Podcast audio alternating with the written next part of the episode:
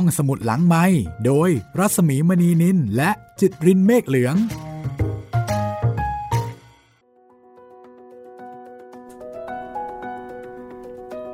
ตอนรับคุณผู้ฟังเข้าสู่รายการห้องสมุดหลังไมค์สวัสดีคุณจิตรินสวัสดีครับพี่หมี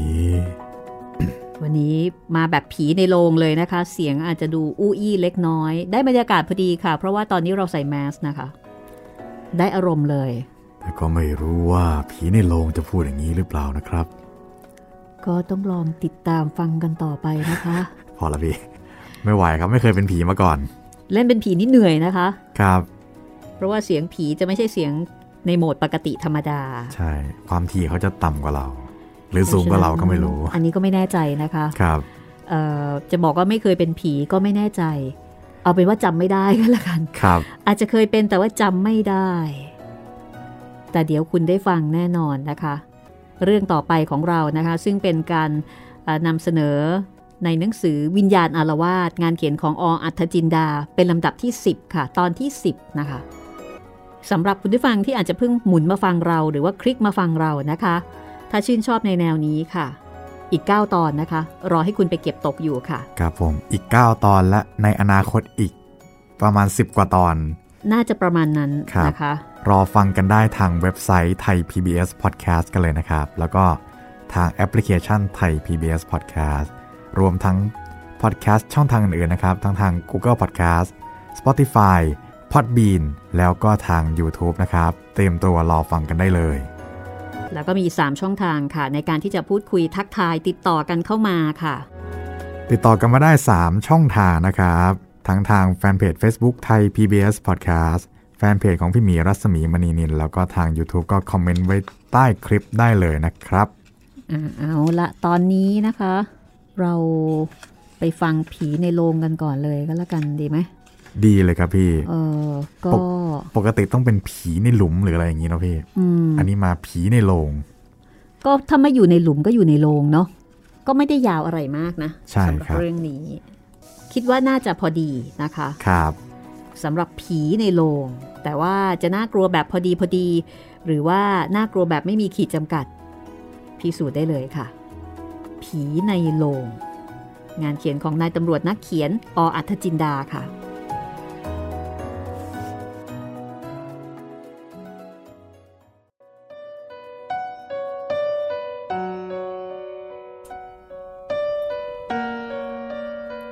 จินดาค่ะมีผู้ถามว่าวิญญาณคืออะไรมีตัวตนหรือไม่และมีที่อยู่อาศัยอยู่แห่งใดก็จะมีคำตอบว่าวิญญาณคือความรู้แจ้งความรู้สึกตัวจิตใจสิ่งที่สิงอยู่ในตนทำให้เป็นบุคคลขึ้นได้และเมื่อตายไปแล้วก็ยังถือว่าวิญญาณยังคงอยู่มิได้สูญหายไปไหนแม้ว่าร่างกายจะเน่าเปื่อยทับถมแผ่นดินไปแล้วก็ตามวิญญาณไม่มีตัวตนแน่นอนว่าอาจจะเปลี่ยนแปลงได้ไม่มีที่อยู่อาศัยแน่นอนยอมจะล่องลอยหรือสิงอยู่ณที่ใดที่หนึ่งหรืออาจจะไปสิงร่างของคนหรือสัตว์ทำให้จิตใจของผู้ที่ถูกสิงเปลี่ยนแปลงไปวิญญาณสามารถจะรู้สึกโกรธอาฆาตเครียดแค้นรักและเกลียดเมื่อมีสิ่งเหล่านี้มากๆวิญญาณก็จะก่อรูปขึ้นในรูปใดรูปหนึ่งบางทีก็สวยงามบางทีก็น่าเกลียดน่ากลัวซึ่งเราเรียกกันว่าผีผีกับวิญญาณแยกกันไม่ออกความจริงคำว่าผีก็หมายถึงซากศพหรือคนที่ตายไปแล้วเช่นประตูผีที่สำราญราษฎร์ประตูนี้เป็นประตูคุกคือเรือนจำคลองเปรมเดี๋ยวนี้แต่มีประตูอยู่ประตูหนึ่งทางด้านสำราญราษฎร์สำหรับเอาศพนักโทษที่ตายออกไปไว้ที่วัดก็เลยเรียกกันว่าประตูผีแต่เรามาเรียกกันเองว่าผีซึ่งหมายถึงคนที่ตายไปแล้วแต่กลับมาสำแดงร่างให้เราเห็นได้ไม่ว่าจะในลักษณะใดเช่นอาจจะเป็นร่างของคนธรรมดาหรือร่างที่น่าเกลียดน่ากลัวทำให้ผู้ที่ได้พบเห็นเกิดขนพองสยองกล้าวซึ่งความจริงสิ่งนั้นคือวิญญาณเพราะวิญญาณจะไม่ตายไปกับร่างตัวดังที่ได้กล่าวมาแล้ว แต่ถ้าหากจะถูกถามอีกครั้งหนึ่งว่าเมื่อร่างเน่าเปื่อยทับถมแผ่นดินไปแล้ววิญญาณไปเอาร่างมาจากไหนจึงได้มีรูปร่างหน้าตาเหมือนกับร่างที่เน่าเปื่อยขอตอบว่าจนด้วยเกล้าแต่ก็มีเรื่องที่เกิดขึ้นจริงๆโดยที่เราไม่ต้องคำนึงว่าวิญญาณของคนที่ตายไปแล้วจะไปเอาร่างมาจากไหนแต่ถึงอย่างไรก็มีผู้ยืนยันว่า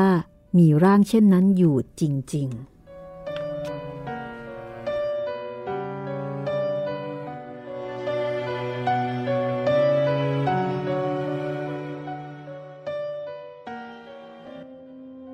ลุงโหมดเป็นคนจน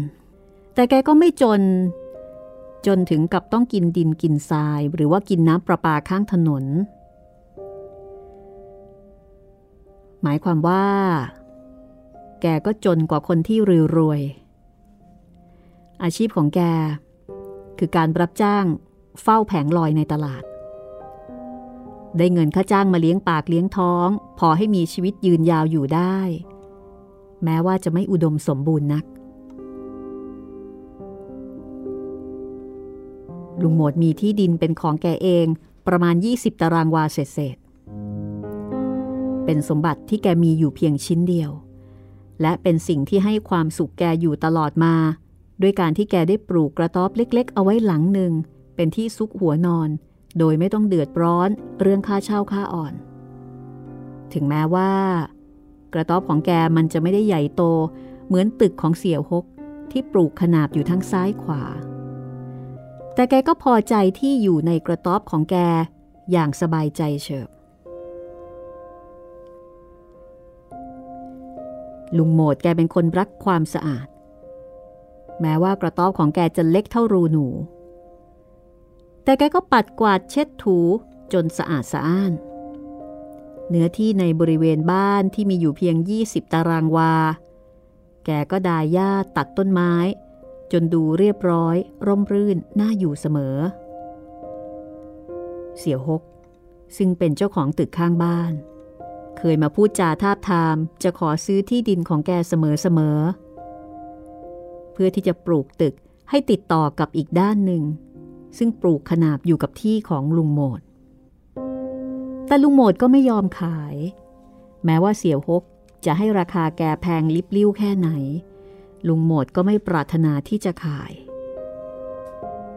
แกมักจะออกปากว่าอย่าเลยว่าคนมีจะรังแคคนจนไม่ได้กินเสียละโว้ยวันหนึ่งซึ่งเป็นวันแรกเริ่มที่จะเกิดเรื่องนี้เสี่ยวฮกได้จัดการซื้อที่ดินตรงหน้าที่ของแกแล้วก็จัดการล้อมรั้วลวดหนามปิดทางเข้าออกของลุงโหมดเสียโดยสิ้นเชิง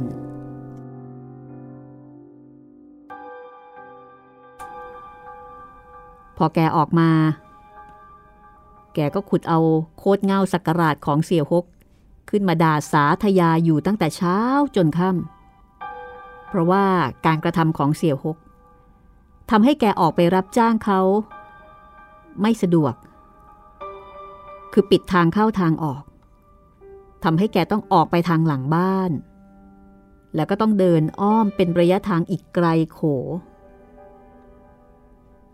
แต่ลุงโหมดก็ไม่มีปัญญาที่จะไปต่อกรกับคนรวยอย่างเสี่ยวฮกทำอะไรไม่ได้ได้แต่นึกเจ็บใจแล้วก็นึกหาทางที่จะแก้มืออยู่เสมอแต่ก็ยังหามีโอกาสเช่นนั้นไม่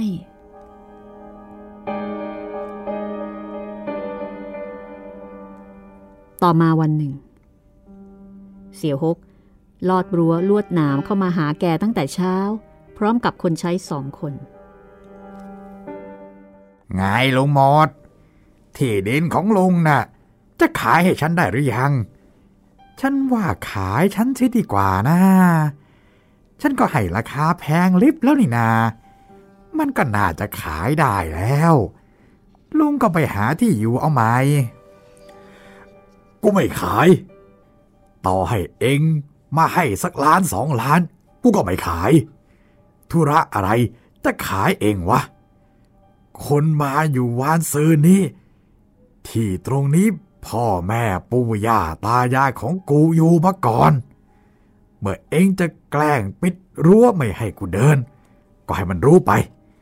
กูบุกป่าออกทางข้างหลังก็ได้วะก็ถ้าฉันซื้อที่ดินทางหลังบ้านลุง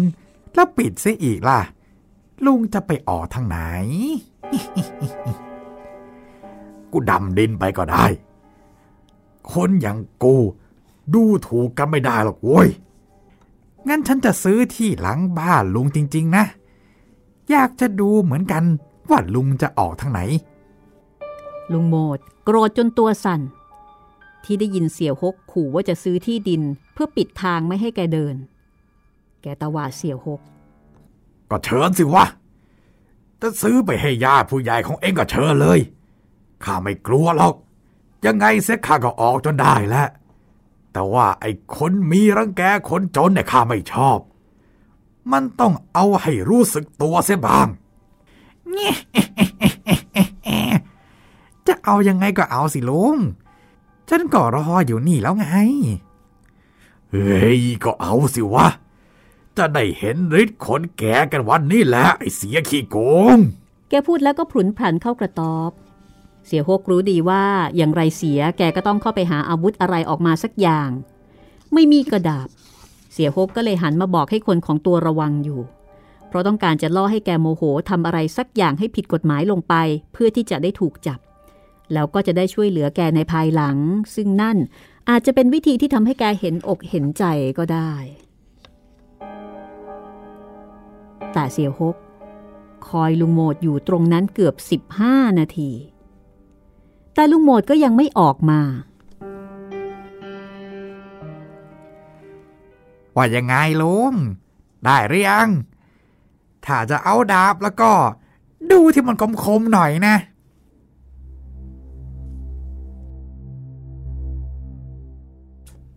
ไม่มีเสียงตอบจากลุงโหมดเจ้าของกระต๊อบจนกระทั่งต่อมาอีกสิบห้านาทีจะครบครึ่งชั่วโมงลุงโหมดก็ยังไม่ออกมาเฮ้ยพวกเองเข้าไปดูหน่อยสิว่าแกหายไปไหนแล้ว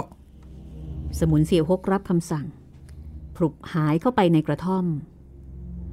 จากนั้นประมาณ สองถึงสาม นาทีก็กลับมารายงานเออแกแกตายแล้วครับเสียเสี่ยวฮกตกใจมาก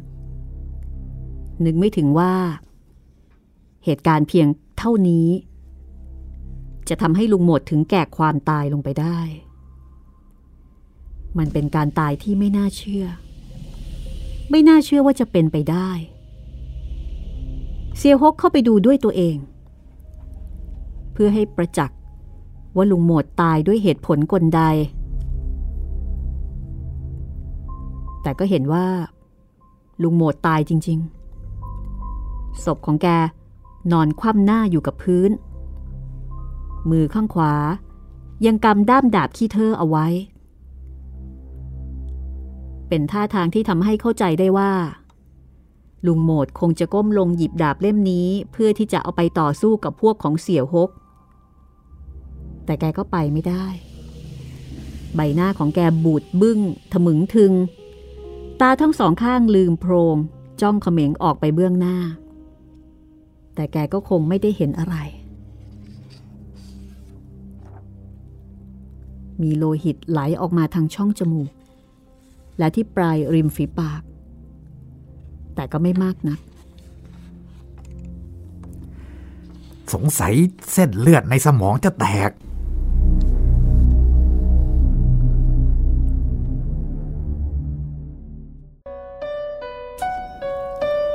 การตายของลุงโหมดทำให้เสี่ยวฮกลำบากในเรื่องที่ดินเพราะไม่รู้จะซื้อเอากับใครแต่นั่นก็ยังไม่ลำบากเท่าช่วยศพลุงโหมดเพราะถือว่าเป็นเพราะแกเองจึงทำให้ลุงโหมดต้องมาตายลงเพราะฉะนั้นเมื่อเจ้าหน้าที่มาพิสูจน์ศพเรียบร้อยแล้วสัปเหร่อสองคนก็มาจัดแจงมัดศพตราสังเพื่อจะเอาใส่โลงเอาไปไว้ที่วัดและมันก็เป็นเรื่องที่ไม่ยากนักสำหรับสัปเหร่อ ที่จะจัดพิธีกรรมเช่นนั้นขึ้นในช่วงเวลาไม่ถึงชั่วโมงทุกสิ่งทุกอย่างก็เสร็จเรียบร้อยเตรียมจะหามโลงออกจากกระต๊อบสัปเหร่อคนหนึ่งหามข้างหน้าอีกคนหนึ่งหามข้างหลังสองคนหามโลงลุงโหมดออกจากกระต๊อบมาได้ก็จะเอามาออกทางรั้วลวดหนามของเสี่ยฮกที่เปิดให้ชั่วคราวแต่พอหามมายังไม่ทันจะถึงรั้วเจ้าคนที่หามข้างหน้าก็มีความรู้สึกว่าคนที่หามข้างหลังทิ้งโลงลงอย่างกระทันหันเจ้าคนข้างหน้าก็แปลกใจจึงหยุดแล้วเหลียวไปดูทันทีภาพที่มันไม่นึกไม่ฝันว่าจะได้เห็นและดูเหมือนจะเป็นครั้งแรกที่ได้เห็นภาพเช่นนี้นับตั้งแต่เป็นสัปเหร่อหามผีมาหลายปีนั่นก็คือภาพของเจ้าคนหามข้างหลังที่หัวงอกขาวโพลนไปทั้งตัวทั้งๆ ท, ที่อายุก็เพิ่งจะสี่สิบปีเศษเพียงเท่านี้ก็ยังไม่น่าตกใจเท่าไหร่นักแต่ที่เห็นศพลุงโหมดกระดกหัวซึ่งมัตราสังมาขมวดมุ่นเป็นจุกอยู่คล้ายกับว่าแกกระดกหัวขึ้นมาดูเจ้าคนหามท้ายเจ้าคนหามทางหัวก็ไม่ฟังอิราค่าอิรมแม้จะเป็นสัปเหร่อมัดผีหามผีเผาผีเท่ากับกินกับผีนอนกับผีมานับเวลาเป็นปีๆแต่มันก็ตกใจวิ่งร้องเอะอะเอตโรจนฟังแทบไม่ได้สับว่าร้องอะไรเจ้าคนหามท้ายไม่ทันวิ่งเพราะว่ามันกลัวจนขาดใจตาอยู่ตรงนั้นนั่นเอง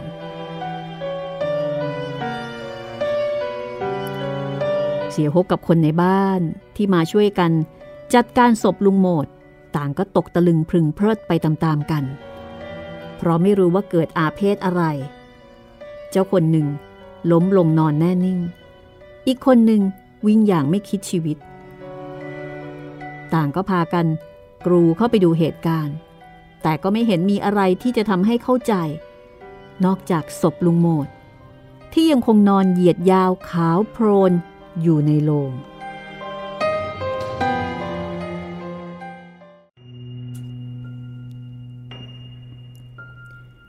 เรื่องราวของลุงโหมดเงียบหายไปนับตั้งแต่ศพของแกถูกนำไปไว้วัดด้วยการจัดการของเสี่ยวฮกซึ่งเสี่ยวฮกเองก็อยากจะรู้เหมือนกันว่าเจ้าคนหามข้างหน้ามันเห็นอะไรมันถึงได้ออกวิ่งหนีแบบไม่คิดชีวิตแต่หมอนั่นพูดไม่ได้มันเป็นบ้าลิ้นไก่สั้นพูดอ้อแอไม่รู้เรื่องตกลงก็เลยไม่มีใครรู้เรื่องรู้ราวเกี่ยวกับเหตุการณ์ที่เกิดขึ้นในวันนั้นจากนั้นเรื่องก็เงียบหายไปเมื่อทุกสิ่งทุกอย่างไปลงเอยเอาในกุดังเก็บศพที่วัดดอน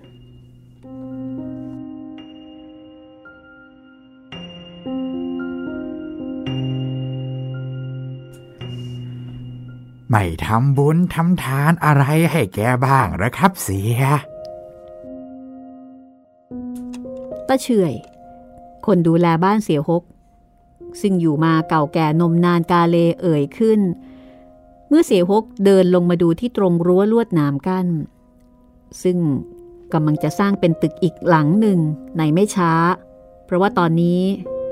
ตาโหมดไม่อยู่แล้วทำให้แกทำไมซื้อโลงใส่ศพเอาไปไว้ที่วัดให้ก็ดีแล้วผมว่าสวดให้แกสักคืนสองคืนก็ยังดีนะตาเฉยออกความเห็นอย่างไม่ละความพยายามความจริงแล้วตาเฉยสงสารลุงโหมดเพราะว่าเป็นคนยากคนจนแล้วก็มีอายุรุ่นราวคราวเดียวกันกับแกโอ้ยอย่าไปยุ่งอีกเลยเท่านี้ก็พอแล้วแกไม่ได้เป็นญาติกานาติเกอะไรกับฉันมีโลงใส่ศพเอาไปฝังน่ะดีกว่าที่เขาเทศพลงหลุมเอาดินกลบโดยไม่มีโลงนะมันไม่ใช่อย่างนั้นน่ะสิครับเสีย เชียไม่ได้สังเกตใบหน้าศพเมื่อตอนขาดใจใหม่ๆหรอกนะครับทำไมก่อนหน้าแกบูดบึ้งทะมึงถึงแล้วตาก็ยังลืมโพรงแสดงว่าแกมีความอาฆาตมาดร้ายในเรื่องนี้อยู่วิญญาณของคนน่ะไม่ใช่เล่นๆนะครับอาจจะมารบกวนอะไรก็ได้มันจะทำให้เรายุ่งยากนะครับวิญญาณบ้าบออะไรของแกตะเฉยอย่าบ้าไปหน่อยเลยฉันไม่กลัวหรอกวิญญาณหรือผีสางนางไม้ที่ไหนน่ะเสี่ยฮกพูดขาดคำก็มีเสียงดังออกมาจากกระต๊อบลุงโหมดคล้ายๆกับเสียงกระป๋องตกลงบนพื้นทำให้การสนทนาของตาเฉยกับเสี่ยฮกชะงักลงทันทีเสี่ยฮกมองเข้าไปในกระต๊อบซึ่งอยู่ไม่ห่างจากรั้วลวดหนามของแกเท่าไหร่นักก็เห็นคนเดินไวๆอยู่ในกระต๊อบเหมือนกับเห็นหลังไวๆแกก็สงสัยว่าอาจจะเป็นขโมยเพราะว่ากระต๊อบถูกทิ้งร้างโดยไม่มีคนอยู่ขโมยตาเฉยขโมยคงแอบมาขโมยของลุงโหมดนี่ไปดูสิตาเฉยก็วิ่งตามเสี่ยฮกเข้าไปในกระต๊อบลุงโหมดแต่ก็ไม่เห็นมีใครเห็นแต่กระป๋องนมเปล่าๆใบหนึ่งตกอยู่ที่พื้นเอ๊ะมันไปทางไหนนะเร็วจริงๆเลย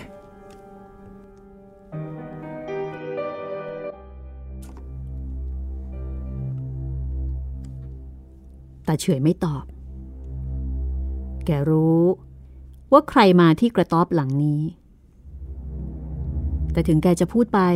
เสี่ยฮกก็คงไม่เชื่ออยู่ดีเพราะฉะนั้นแกก็เลยเลือกที่จะเงียบเสียและนั่นก็เป็นการเริ่มต้นการมาของวิญญาณลุงโหมดซึ่งสิงสู่อยู่กระต๊อบหลังนี้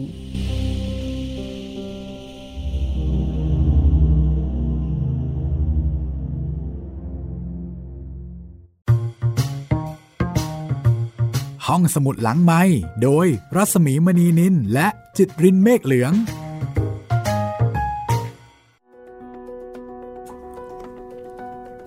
อันนี้ก็ตายง่ายเหมือนกันนะคะลุงโหมดนี่ครับน่าจะแก่แล้วเนาะพี่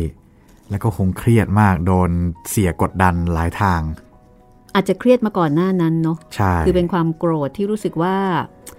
คนรวยรังแกคนจนแล้วมาปิดทางออกมันเหมือนกับเป็นการบีบใช่ครับบีบบังคับของแท้เลยนะคะถูกต้อง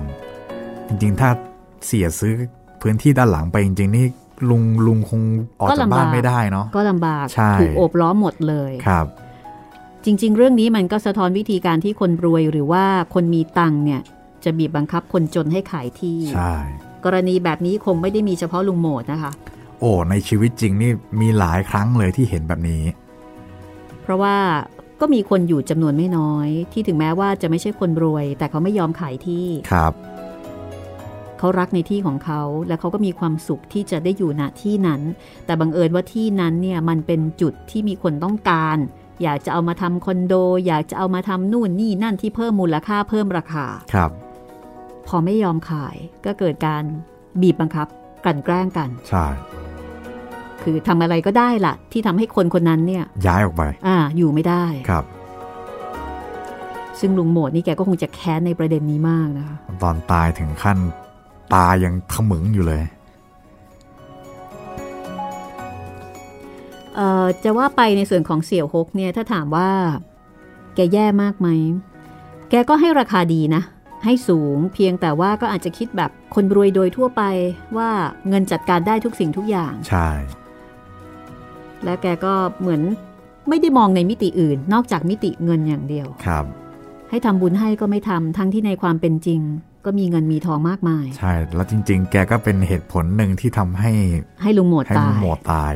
ไม่ค่อยได้คิดถึงในมิติของความเป็นมนุษย์เพื่อนมนุษย์ด้วยกันสักเท่าไหร่นะคะครับแกคิดแต่อ่ะก็ให้เงินแล้วไงนี่ให้ราคาสูงเลยนะเนี่ยใช่แถมตอนตายก็เนี่ยก็ซื้อลงให้แล้วไงเยอะเกินพอแล้วก็คิดในมิติเรื่องเงินอย่างเดียวเพราะฉะนั้นคิดมิติเดียวแบบนี้ก็ต้องเจอมิติลี้ลับล่ะค่ะครับเดี๋ยวในช่วงหน้านะคะมาฟังกันว่าจะเกิดอะไรขึ้นกับเสี่ยฮก วิญญาณลุงโหมดนี่จะเฮี้ยนสักแค่ไหนนี่คือเรื่องที่ชื่อว่าผีในโลงครับไม่ต้องบอกก็รู้นะคะว่าเป็นผีของใครชัดเจนสักขนาดนี้ใช่แล้วแต่เดี๋ยวมาดูรายละเอียดว่าลุงโหมดนี่จะมีอิทธิฤทธิ์จะหลอกหลอนน่ากลัวขนาดไหนเพื่อไม่ให้เป็นการเสียเวลานะคะในการที่จะถูกผีหลอกจะได้ตามไปเลย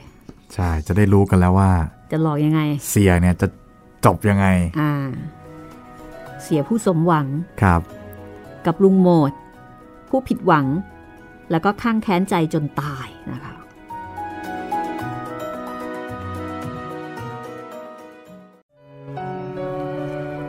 ตกตอนค่ำเสี่ยวฮกกินข้าวแล้วก็นั่งอ่านหนังสืออยู่ในห้องอันใหญ่โตโอโถงสมกับเป็นคนมั่งมีอ่านไปสักครู่ก็รู้สึกร้อนแกก็เลยลุกออกมาที่สนามหญ้าหน้าบ้านซึ่งมีรั้วติดกันกับที่ของลุงโหมด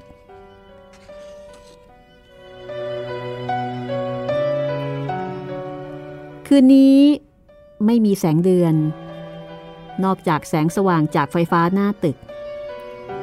เสี่ยวฮกนั่งลงที่ม้าหินอ่อนริมสนามหญ้า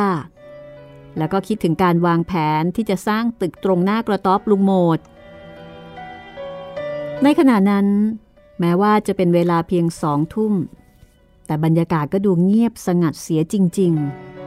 ๆเสี่ยวฮกนั่งสร้างตึกของแกอยู่คนเดียวสักครู่ใหญ่ๆคือสร้างตึกในความคิดในจินตนาการครู่ใหญ่ๆมีเสียงประหลาดดังมาจากกระต๊อบลุงโหมดซึ่งอยู่อีกฟากหนึ่งของรั้วบ้าน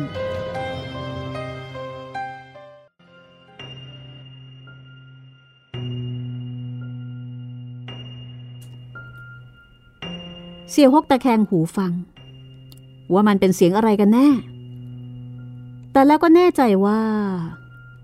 มันเป็นเสียงดายย่าเสียงดายย่าอยู่ที่หน้ากระต๊อบลุงโหมดซึ่งเสี่ยวฮกเคยได้ยินลุงโหมดดายย่าอยู่เสมอเมื่อครั้งที่แกยังมีชีวิตอยู่แต่คืนนี้ลุงโหมดตายไปสามวันแล้วยังจะมีใครที่ไหนแอบมาดายย่าในเวลาค่ำๆมืดๆเช่นนี้อีกด้วยความอยากรู้อยากเห็นทำให้เสี่ยวฮกไปลากเอาบันไดสำหรับปีนขึ้นไปตัดต้นไม้มาพาดลงที่กำแพงและแกก็ปีนขึ้นไปดูว่าใครกันนะที่มาดายย่าอยู่ในยามวิกาลเช่นนี้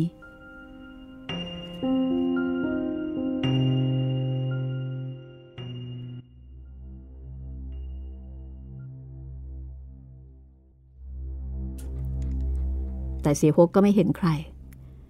นอกจากหญ้าที่ขึ้นสูงแค่หัวเข่าที่หน้ากระต๊อบจะถูกดายราบลงเป็นหย่อมๆอันนี้แกเห็นได้จากแสงไฟของหน้าตึกชั้นบนมองไม่เห็นคนแต่เห็นร่องรอยที่หญ้าถูกดายราบก็แสดงว่ามีคนมาดายหญ้าจริงๆเฮ้ไม่เห็นจะมีใครเลยเสี่ยวฮกพึมพำแล้วก็ไต่บันไดกลับมานั่งลงที่เก่าแกคิดว่าไอ้หญ้าตรงที่ถูกดายโล่งเตียนลงเป็นหย่อมๆนั้นอาจจะมีลูกหลานพี่น้องของลุงโหมดที่ได้รับมรดกแอบมาดายให้ก็ได้เพราะตั้งแต่ลุงโหมดตายแล้วก็ไม่มีใครจัดการเลยจนหญ้าสูงขึ้นมาแค่เข่าเสี่ยวฮกกลับไปนอนเมื่อประมาณสี่ทุ่มเศษข้างๆแกมีนางจำปีเมียของแกที่นอนอยู่ด้วยแต่ว่าหลับไปนานแล้วเสี่ยวฮกนอนนึกถึงเรื่องที่เกิดขึ้นสองครั้งในวันเดียวกันนั่นคือเสียงกระป๋องตกแล้วก็เห็นคนเดินแบบเห็นหลังไวๆอยู่ในกระต๊อบลุงโหมดแล้วก็เสียงดายย่าที่เพิ่งได้ยินเมื่อตอนหัวค่ำเสี่ยวฮกก็บอกตัวเองไม่ได้ว่ามันเป็นเสียงที่เกิดจากใครนอกจากจะโมเมว่า คงเป็นญาติพี่น้องของลุงโหมดนั่นแหละแต่เมื่อเวลาย่างเข้าประมาณห้าทุ่มนาฬิกาตีบอกเวลาเสี่ยวฮกจวนจะหลับมิหลับแหละหูของแกก็ได้ยินเสียงดายย่าเหมือนกับที่แกได้ยินเมื่อตอนหัวค่ำอีกครั้งเฮ้ไม่จำปีไม่จำปีตื่นสิอืมอะไรเหรอคะเสียนี่ไม่จำปีฟังนั่นสินั่นเสียงอะไรน่ะนางจำปีนั่งนิ่งตะแคงหูฟังที่เสียบอกฟังได้สักอึดใจเอ๊ะไม่เห็นได้ยินเสียงอะไรนี่คะเสียทำไมจะไม่ได้ยินนั่นน่ะได้ยินไหมเสียงคนดาย่าดาอยู่ในที่ของลุงโมนน่ะ โอ้ยเสียคะใครจะมาดาย่ากันดึกตื่นเที่ยงคืนแบบนี้ไม่เอานะกันนั่นน่ะสิฉันถึงได้ปลุกขึ้นมาถามไงรู้บ้างไหมว่าเป็นใครเนี่ยก็ใครจะไปตรัสรู้ล่ะคะว่าเป็นใครน่ะเฮ้ยเสี่ยวฮกเห็นว่าคงจะพูดกับนางจำปีภรรยาไม่รู้เรื่องแล้วก็เลยลงจากเตียงเปิดประตูออกไปที่เฉลียงหลังบ้านซึ่งถ้ายืนอยู่ตรงนี้ก็จะมองเห็นบริเวณกระต๊อบลุงโหมดได้ถนัดแล้วเสี่ยวฮกก็เห็นจริงๆจากแสงไฟฟ้าหน้าตึกชั้นนี้เสี่ยวฮกเห็นใครคนหนึ่งนุ่งผ้าขาวม้า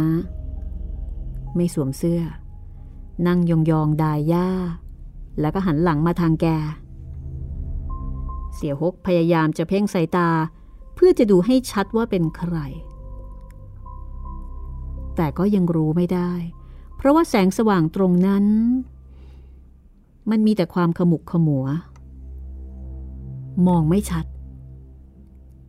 เสี่ยวฮกหันกลับเข้าไปในห้องไปจูงมือนางจำปีออกมาที่เฉลียงแล้วก็ชี้ไปที่คนที่นั่งดายหญ้าซึ่งอยู่ในที่ของลุงโหมด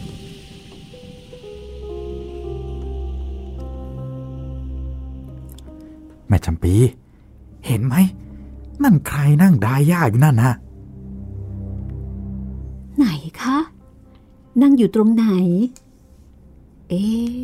ะไม่เห็นมีใครนี่คะเสียนางจำปีพยายามเพ่งสายตาไปตรงจุดที่นายฮกชี้มือเสียฮกชี้มือไปที่ร่างคนคนนั้นอีกครั้งแล้วก็พูดขึ้นด้วยความหัวเสียที่เมียไม่เห็นสิ่งที่แกกำลังเห็นก็นั่นไงนั่งหัวโดดดาย่าอยู่ยิกยิกอยู่นั่นฮะทำไมจะไม่เห็นข้างฝ่ายนางจำปีก็พยายามจะใช้สายตาให้ดีที่สุดเท่าที่จะทำได้แต่ก็มองไม่เห็นอะไร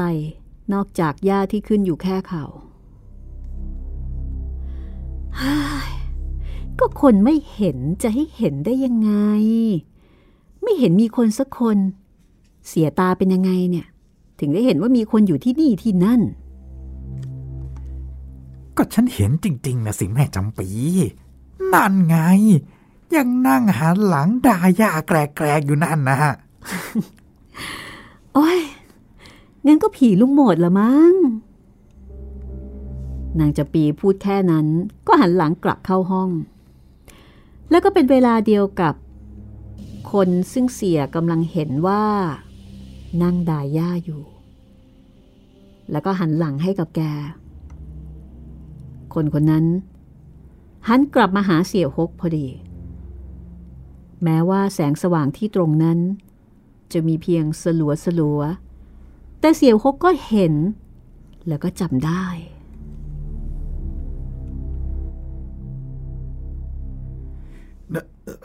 ลุงโหมดผีลุงโหมดผีลุงโหมดแกร้องได้เท่านี้ก็กระโจนแผลวเข้ามาในประตู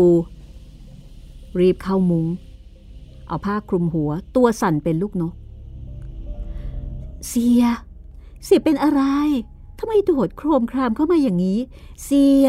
เสียเป็นอะไรผีผีลุงโหมดนั่งดายาอยู่นั่นแหละ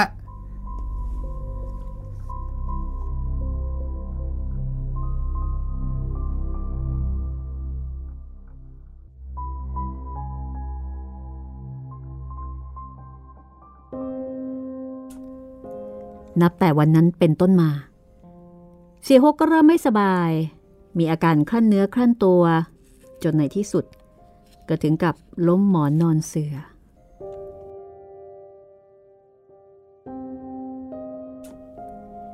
เสียหกหลับตาลงทีไรแกก็จะเห็นแต่ลุงโหมดนั่งดายหญ้าอยู่ร่ำไปแล้วก็เพราะความมั่งมีของเสียหกก็ทำให้แกค่อยยังชั่วขึ้นมาได้บ้างมดหมออยู่ยาเสียเท่าไหร่ก็เสียไปพอลุกขึ้นนั่งได้เสียหกก็เริ่มวางโครงการที่จะปลูกตึกแกกะว่าแกจะปลูกตึกแถว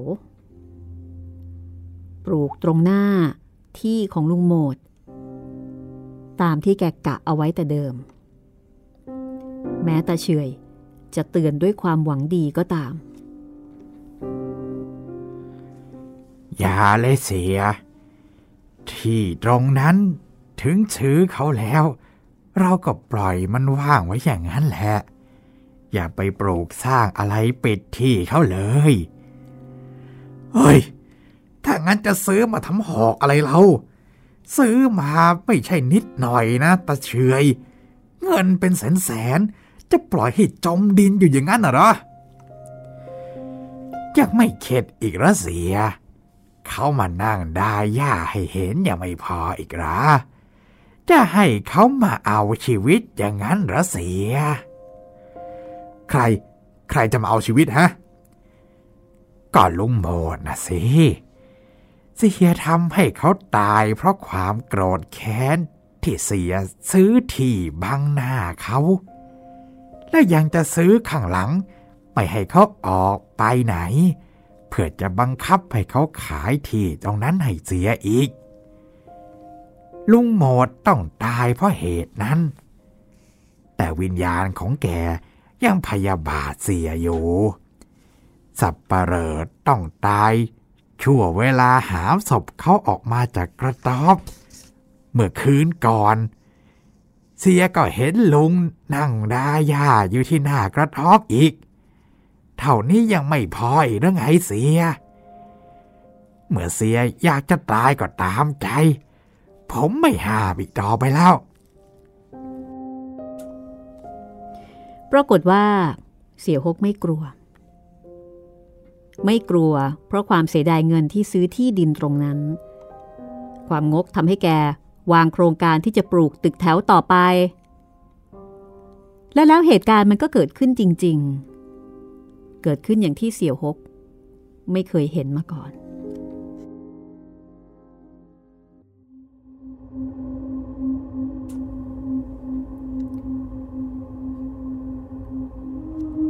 คืนนั้นเสี่ยหกนอนอยู่บนเตียงกับนางจำปีภรรยาที่รักเหมือนอย่างที่เคยเป็นมา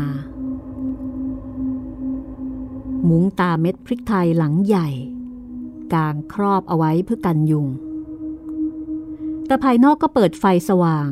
ทำให้เห็นทุกสิ่งทุกอย่างในห้องนั้นได้ถนัดชัดเจนเสี่ยหกตื่นขึ้นมาประมาณตีสองตื่นเพราะเสียงฝีเท้าของใครบางคนที่เดินอยู่ในห้องมันเป็นเสียงที่เสี่ยหกได้ยินอย่างถนัดชัดเจน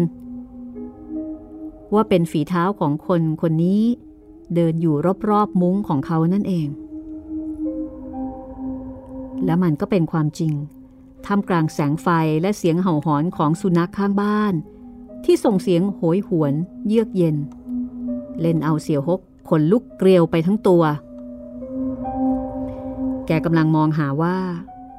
เสียงฝีเท้าที่แกได้ยินนั้นเป็นฝีเท้าของใครกันแน่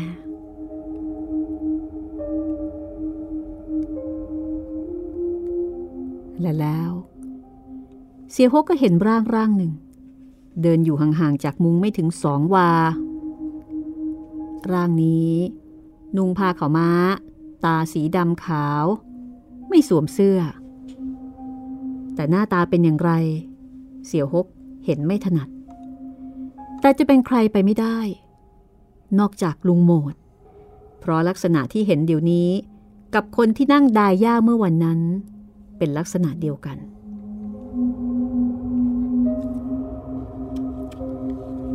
ความกลัวทำให้เสี่ยฮกถึงกับตัวแข็งเป็นท่อนไม้แกพยายามที่จะเอื้อมมือไปสะกิดนางจำปีให้ตื่นขึ้นแต่ก็เอื้อมไปไม่ได้มันเหมือนกับมีใครมาฉุดมือเอาไว้จึงได้แต่นั่งตัวแข็งตาแข็งจ้องมองดูร่างนั้นเคลื่อนไหวไปมาจนกระทั่งร่างนั้นค่อยๆเคลื่อนเข้ามาที่หน้ามุ้งแล้วก็เปิดมุ้งเข้ามาอย่างอุกอาจราวกับเป็นเจ้าของบ้านเสียงหมายิ่งเห่าหอนเยือกเย็นราวกับว่ามันก็เห็นเหตุการณ์นี้ด้วยเสี่ยฮกซึ่งกลัวอยู่แล้วก็กลับกลัวยิ่งขึ้นจนเจตพูดแทบจะออกจากร่างแม้ไม่อยากดูแต่ก็ยังจ้องเป๋งอยู่ที่ร่างของมันนั้นมันเป็นร่างของลุงโหมดที่ตายไปแล้วรูปร่างก็ลุงโหมดนี่แหละแต่ใบหน้าแกเปลี่ยนไปตาแกโตเห็นได้ชัดแต่ทว่าจ้องเขม็งมาที่เสี่ยฮกจนแทบจะออกมานอกกระบอกตาปากคอดูแบกกว้างมีน้ำลายไหลยืดยืดอยู่ตลอดปีศาจลุงโหมดชี้หน้าเสี่ยฮกไอ้เสี่ยฮกมึงทำกับข้ายังไงมึงจะต้องได้อย่างนั้นเสี่ยฮกแทบสิ้นสติเมื่อเห็นลุงโหมดยื่นมือของแกเข้ามาที่ใบหน้ามันเป็นฝ่ามือที่มีแต่หนังหุ้มกระดูกยาวแล้วก็เป็นตะปุ่มตะป่ำเหมือนกิ่งไม้ยิ่งเอื้อมใกล้เข้ามาเสี่ยฮกก็ยิ่งขยับถอยไปถอยไปถอยไปจนกระทั่งพลัดตกจากเตียงทำให้เกิดเสียงดังปึงปังขึ้นกลางดึกภรรยาของแกสะดุ้งตื่นแต่ตอนนั้นเสี่ยฮกก็พูดจาอะไรไม่ได้เสียแล้วแกขาดใจตายไปในเวลาเพียงไม่กี่นาที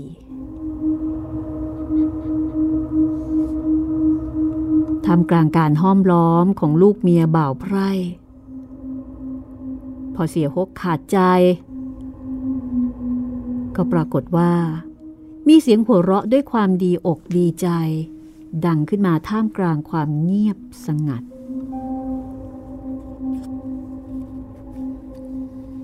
สุนัขหยุดเห่าหอนไปแล้วแต่ก็มีเสียงหัวเราะของใครคนหนึ่งที่ทำให้ทุกคนในที่นั้นตกตะลึงพรึงเพลิดไปตามๆกัน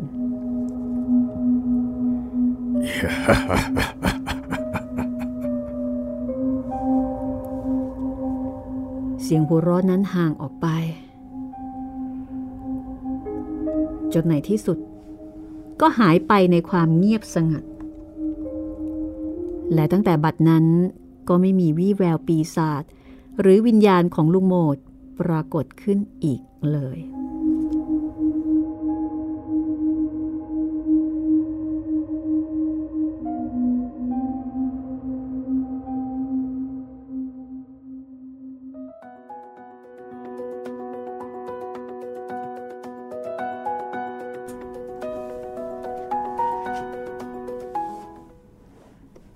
สำหรับเรื่องนี้นะคะน่าจะเป็นอุทาหรณ์สอนใจสำหรับคนที่เป็นนายทุน เ, เกี่ยวกับอสังหาที่ดิน uh-huh. แล้วก็ทำธุรกิจแบบไม่โปร่งใสเท่าไหร่ uh. คือโปร่งใสทางกฎหมายนะแต่ไม่โปร่งใสทางจริยธรรมใช่ครับขาดความเมตตากรุณานะคะใช่คิดแต่จะเอาอย่างเดียวจะว่าไปเรื่องนี้ก็สะท้อนปัญหาสังคมเหมือนกันนะคะว่าปัญหาแบบนี้ มันก็มีขึ้นหลายยุคหลายสมัยโอ้ปัจจุบันก็ยังมีอยู่ให้เห็นเดี๋ยวนี้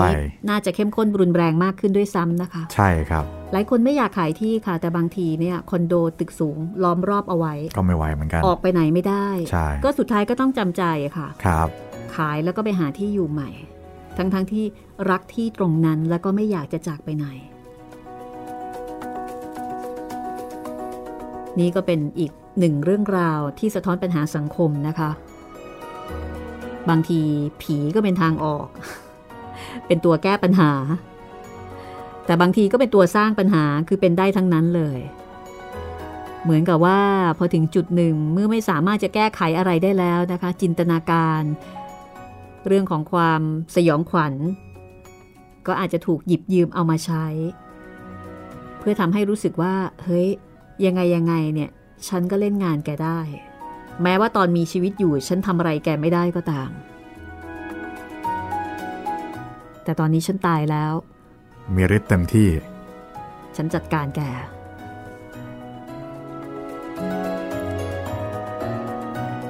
นี่คือตอนที่สิบนะคะวิญญาณอาละวาดค่ะ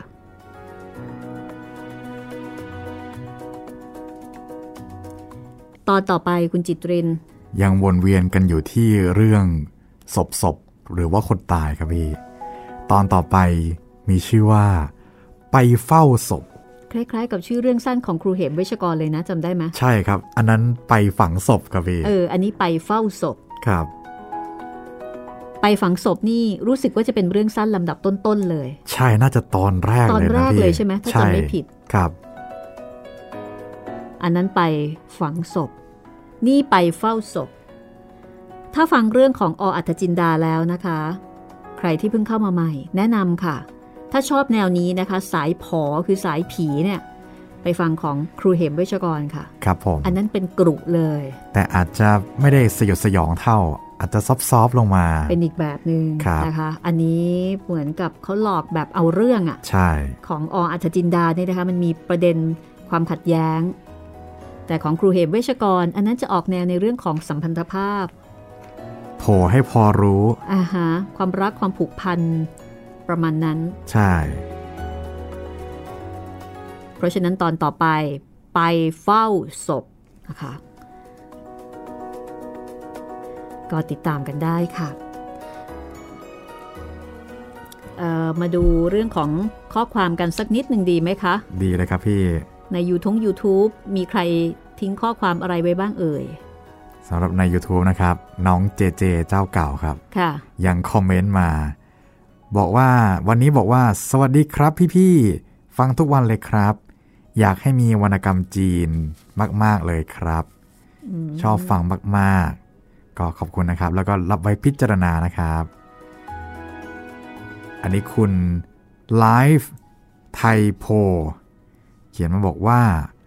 ลุ้นมากอยากให้มีตอนต่อคุสนางิสารต่อสัมพันธ์กับม่ายสาวยาโยอิดูละมุนต่อกันมากค่ะอันนี้จากกาลิเลโอไขคดีสืบวิญญาณนะครับอินค่ะอินอิน ส่วนอันนี้คุณอาชิระเขียนมาบอกว่าอยากติดต่อกับคุณทั้งสองแต่ทำไม่เป็นก็ทำคอมเมนต์มาทางนี้ถูกต้องแล้วครับติดต่อได้แล้วค่ะติดต่อได้แล้วครับแล้วก็สำหรับคุณอาชิระนะครับเดี๋ยวผมจะตอบกลับให้นะครับแล้วก็สำหรับผู้ฟังท่านอื่นนะครับที่อยากจะหาทางติดต่อกับพวกเราก็สามช่องทางอย่างที่เคยบอกไปครับทั้งทางแฟนเพจไทย พี บี เอส Podcast แฟนเพจของพี่หมีรัศมีมณีนินแล้วก็คอมเมนต์มาใน YouTube นี่แหละครับพวกเราอ่านทุกคอมเมนต์แน่นอนครับหรือไม่นะคะก็ส่งข้อความมาทาง Ad-work เขาเรียกอะไร Messenger Messenger ครับหรือว่า Inbox, Inbox นะคะของเพจรัศมีมณีนินค่ะคุณเบญจพรบอกว่าสวัสดีค่ะตอนนี้เริ่มฟังแปดเทพอสูรมังกรฟ้าเป็นรอบที่สองค่ะโอ้โหแปดเทพอสูรมังกรฟ้านี่ก็ระดับร้อยนะคะใช่ครับระดับร้อยตอนค่ะหนึ่งร้อยห้าสิบเห็นจะได้ครับพี่ยาวยาวมากนะคะครับแต่เสิร์ชหาค่อนข้างยากค่ะเมื่อก่อนจะมีลิงก์ตอนต่อไปให้กดฟังเลยแต่เดี๋ยวนี้ไม่มีแล้วอยากให้หาง่ายเหมือนเดิมขอบคุณค่ะอ๋อเดี๋ยวผม ทำเป็นเพลย์ลิสต์ให้นะครับแต่เดี๋ยวขอเวลานานหน่อยครับเพราะว่าตอนเยอะจริงๆเยอะมากนะคะครับขอบคุณทุกคำถามทุกความเห็นและก็ทุกข้อความที่ส่งมาพูดคุยกันนะคะครับบางทีไม่มีคำถามไม่มีอะไรคุยกันเฉยๆได้เลยค่ะวันนี้หมดเวลาแล้วนะคะเราสองคนคงต้องลาไปก่อนอย่าลืมตอนหน้าไปไหนคะโอ้ไปเฝ้าศพครับพี่ใครจะไปกับเราบ้างเชิญได้เลยแต่วันนี้ไปก่อนค่ะสวัสดีครับสวัสดีค่ะ